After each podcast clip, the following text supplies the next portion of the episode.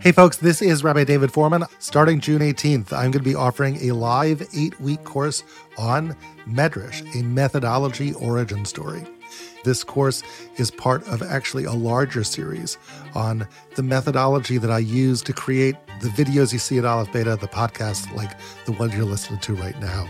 We held our first of these methodology courses just a few months ago, and this one is going to be devoted specifically to Medrash, this really ancient form of biblical commentary that, in many sort of really remarkable ways, presages the kind of work that we're doing here at Aleph Beta.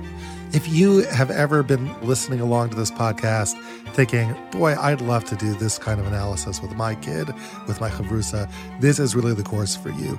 We're going to try to give you some of the tools to do this yourself. So, for more information and to reserve your spot, please click the link in the show notes. I hope to see you there.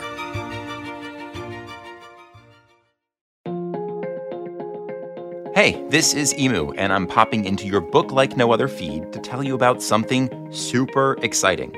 No, it's not about Book Like No Other Season 2, although that is in the works, but it's to tell you about our brand new podcast called Meaningful Judaism. It's a project that is really near and dear to my heart because I have personally struggled with finding meaning in Judaism. And I'd love to tell you, dear Book Like No Other listeners, why we're doing this podcast, what it means to me personally, and maybe what you can expect to get out of it, maybe even why you might listen. And I'll start with my story. Growing up as an Orthodox Jew, I always had a sort of gnawing problem. I'm from the Five Towns, this bastion of observant Judaism. I went to very typical Orthodox schools, and I was a pretty good kid. I followed the rules, I kept the mitzvos as best as I could, but I often struggled with Judaism meaning anything to me. The education I got focused very much on what we do, not why we do it. A lot of halacha, religious law, Gemara, delving deep into the minutiae about squatters' rights or the details of rabbinic enactments and legal requirements for agents of husbands delivering divorce documents.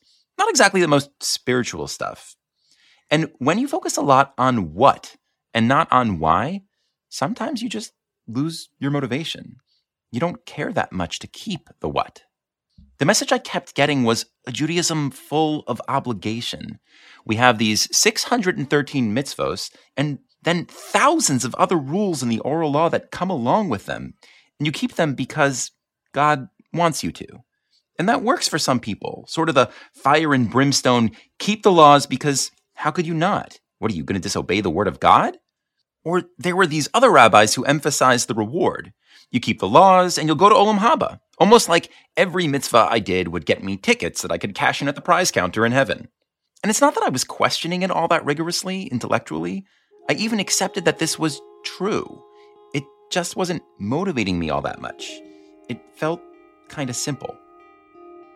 And I've been reflecting a lot about this because some of my closest friends, people I admire and respect, are no longer observant.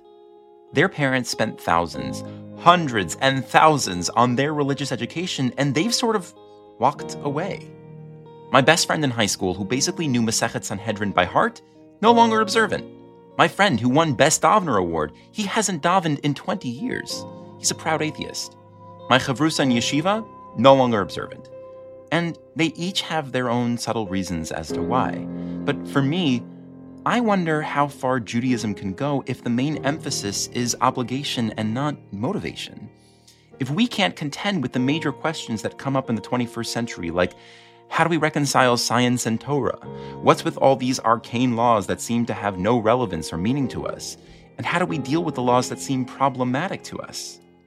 And just as an aside, this isn't a critique of our educational system. I have very little standing to level a critique. I've never been a classroom educator or administrator, and I owe so much of who I am to those institutions that had a hand in shaping me. But what I'm doing is sharing something personal of what didn't work for me, of my own religious shortcomings, of the questions I was left with.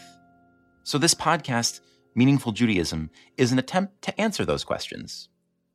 A major turning point in my journey was in working closely and learning under Rabbi David Fohrman. Rabbi Fohrman teaches a way of reading biblical text that strikes at the heart of these questions. Because it turns out that the Torah is not written as a law book, it's written as a guidebook. Woven into our laws is real meaning that I personally find deeply motivational. They make me actually want to do the mitzvos, not because of the threat of punishment or the promise of reward, but because the mitzvos have real meaning behind them. My experience of these mitzvos is that they're not purely about obligation, but that they invite us into a relationship with our Creator. What we're going to try and do in Meaningful Judaism is delve into the mitzvos to see how each law opens up a window into our relationship with God, our relationship with each other, and our relationship with the world at large.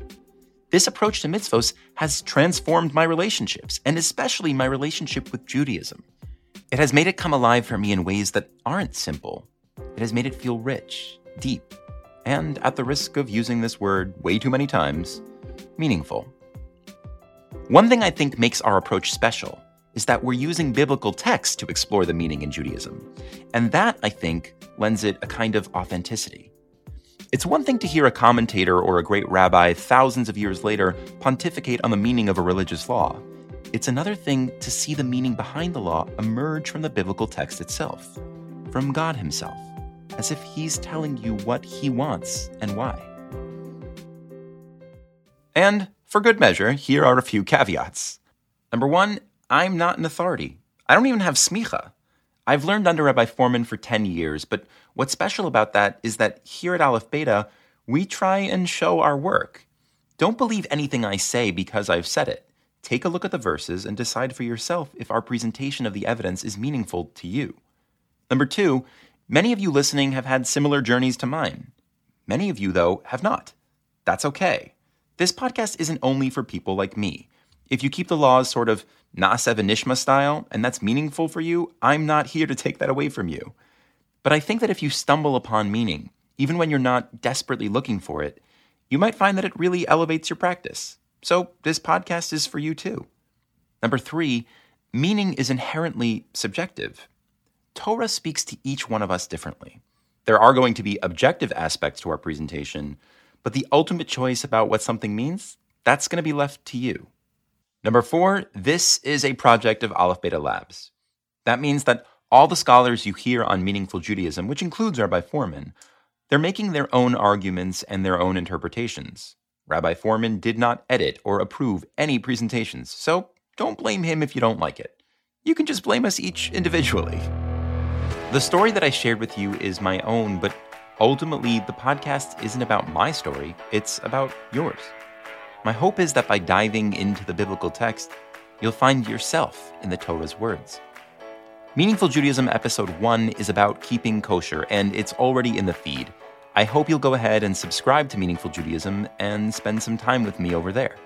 There's a link in the show notes, and you can find it wherever podcasts are sold. Until we meet again in season two of Book Like No Other. Take care, friends. I'm just kidding, we're not selling anything.